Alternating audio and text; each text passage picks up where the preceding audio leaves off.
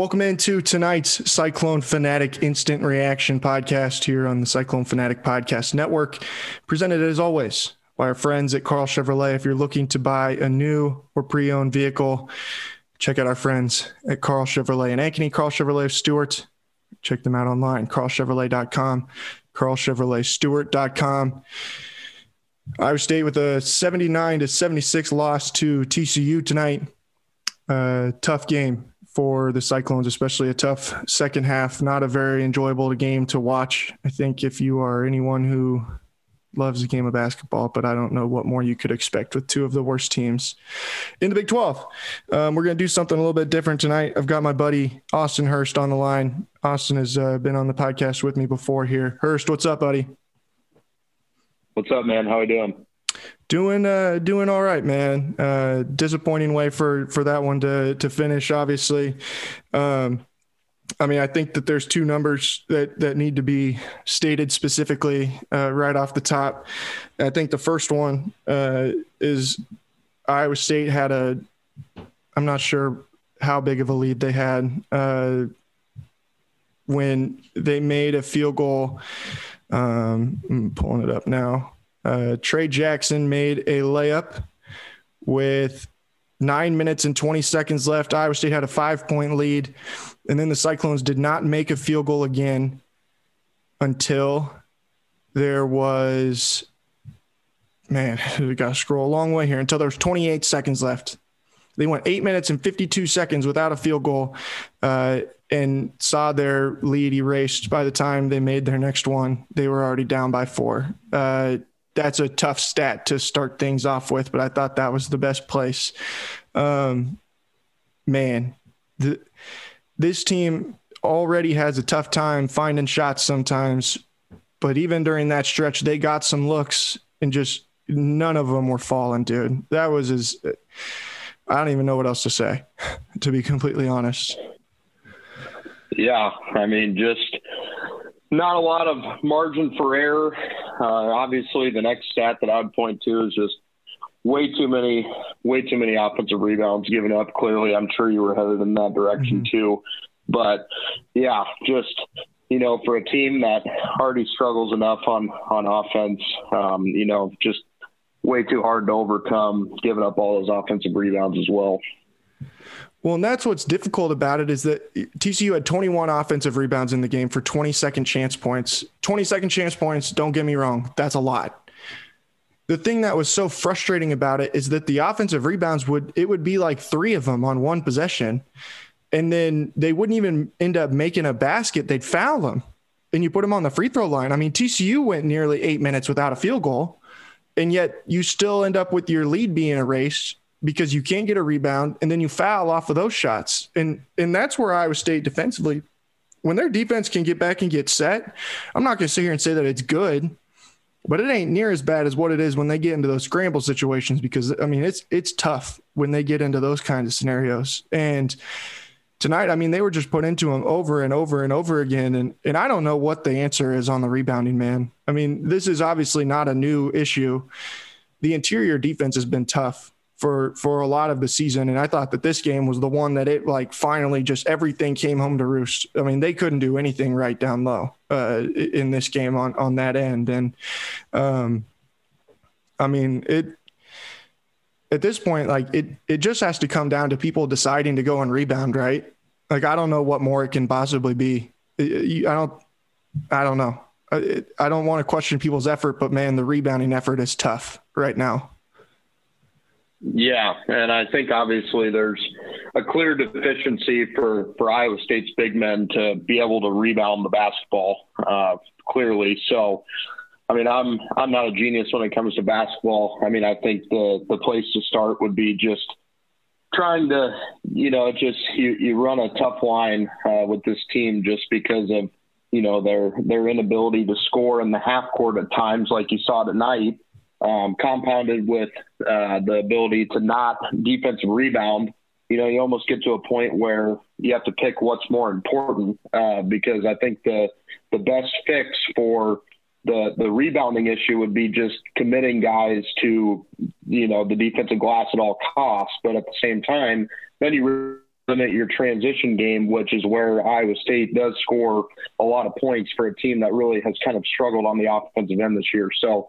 I mean, it's it's tough. Um, I will say that um, I think anybody who's watched all the games can clearly tell that as frustrating as tonight was, and some of the games have been, um, there, there's clearly been improvement. Um, and I think at this point, that's that's really all that we can ask for, just with how difficult of a season it's been. You know, a lot of new guys, a lot of new faces, but um, you know, just kind of starting to at least find a little bit of footing and, and hopefully this is something that they can just continue to build off of. But we would be we would be both lying if we said that both of these were not big glaring issues.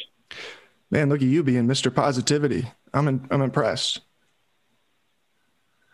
Um, uh, yeah, I'm trying. You know, I, I think the biggest thing too is just you know, you want it so bad for these players because even right. with with tonight, you know, as frustrating as it's been, there there's no quit in these guys, and that's just something that all of us, I I think, at the end of the day, can can respect. You know, they're they're putting on the uniform and coming out and playing hard, and you know, maybe maybe it's you know whether it's a talent issue or whatever it may be, um, the effort I, I've really never questioned this year um, especially as they've started to get back to full strength after COVID. Um, I kind of throw those games out where they had a bunch of guys out. But yeah, you know, just trying to look at the glass half full for us, huh?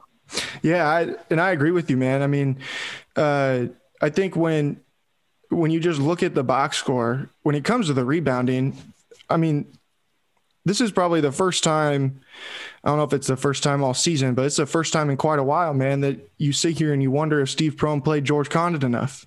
You know, he had a he tied for the team high in boards with six uh, in 20 minutes. Uh, Rasir Bolton had six as well, and then you know George went two of three from the field. I, and I, I felt like this was one of the first times that that George had didn't ever have that tough stretch that he's maybe had earlier in the year, but if and, and I've talked about this previously, and it was brought up on a on a press conference earlier this week with Steve Prohm. I mean, if you want to point at the rebounding, there's one clear number that jumps out, and it's that Solomon Young had only two rebounds in this game, and I you're just not going to win very often in the Big Twelve when your starting center has only two rebounds, and you know I don't mean to I don't want to make it be like a solo bash fest because solo obviously does a lot for Iowa State when you think about what he does in the half court. Like that, more often than not, that is Iowa State's half court offense is giving the ball to Solomon Young on the block, and but man, the rebounding like they have to figure out a way to get him to be able to rebound the ball better and I, I don't know what that takes, but again, like it's just a thing. I, I almost wonder if it's just like some guys just have to decide, like, man, we're not going to give up these rebounds anymore because right now it's almost a liability, you know, and and that's where when you when you think about the transition, well, you can't get in transition if you can't get a rebound, and so that's where I don't know where the cost benefit of that is, if that makes sense. I'm just like speaking, I'm just like thinking out loud now, but uh, that's that's the one that like when I look at it and like I look up and down the box score, like I can't fault. I'm not going to fault what George Conditt did tonight. I thought George Conditt might have played his best game of the year.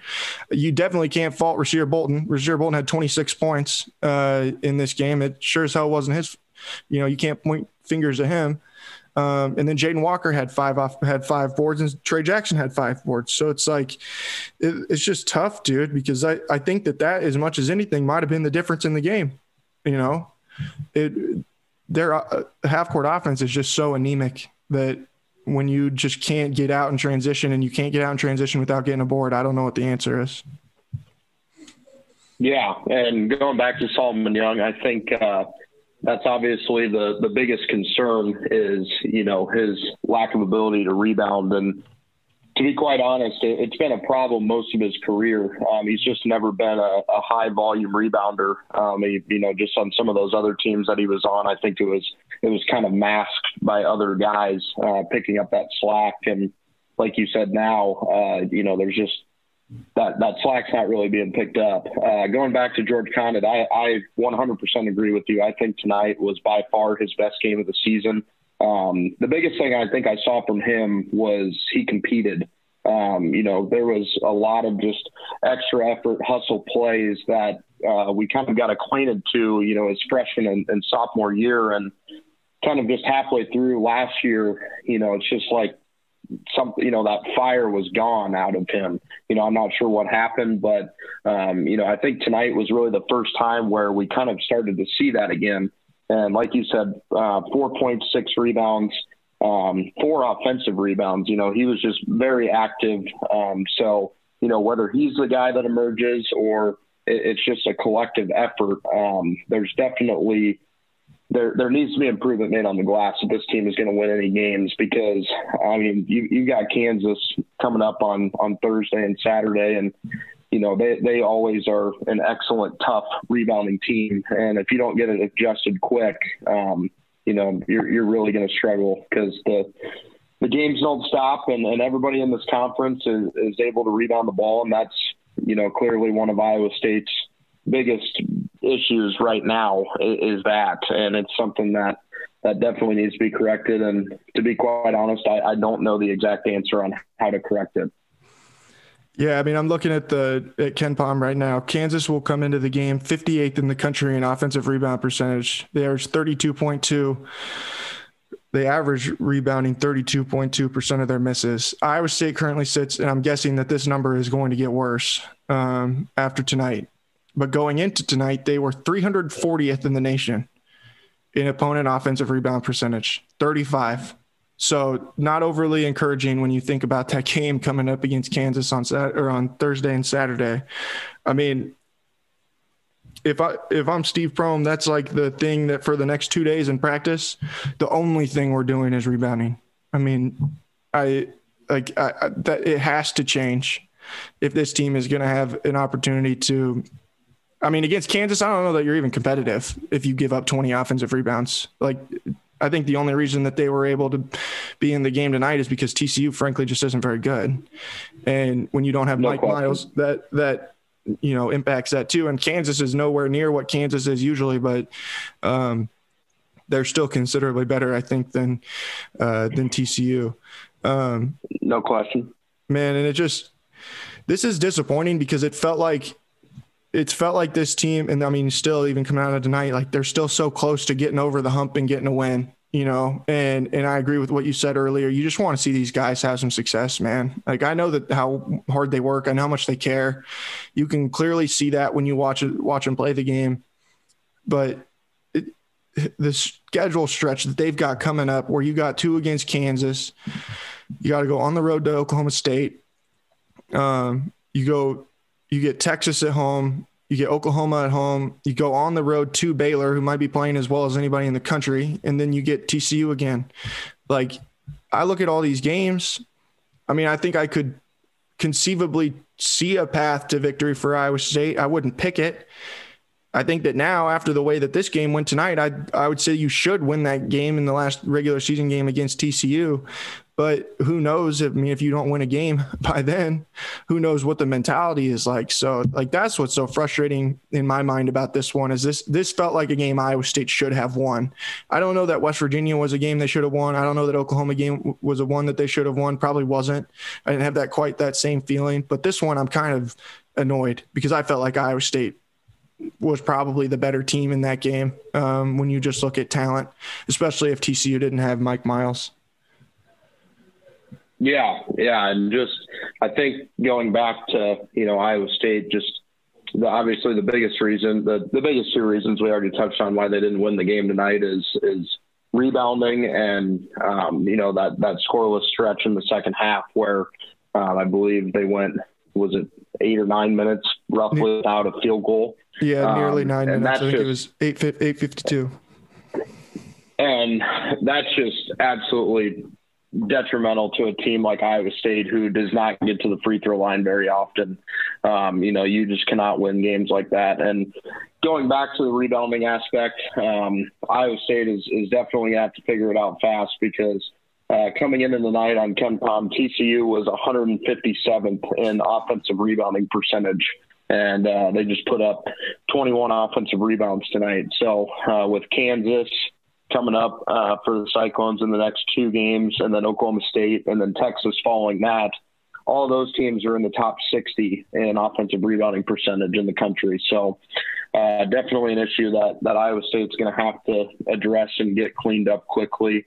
Um, but yeah, just you know, at, at the end of the day, just really want it for these guys. You know, there's there's no question in the heart that those guys are putting out there.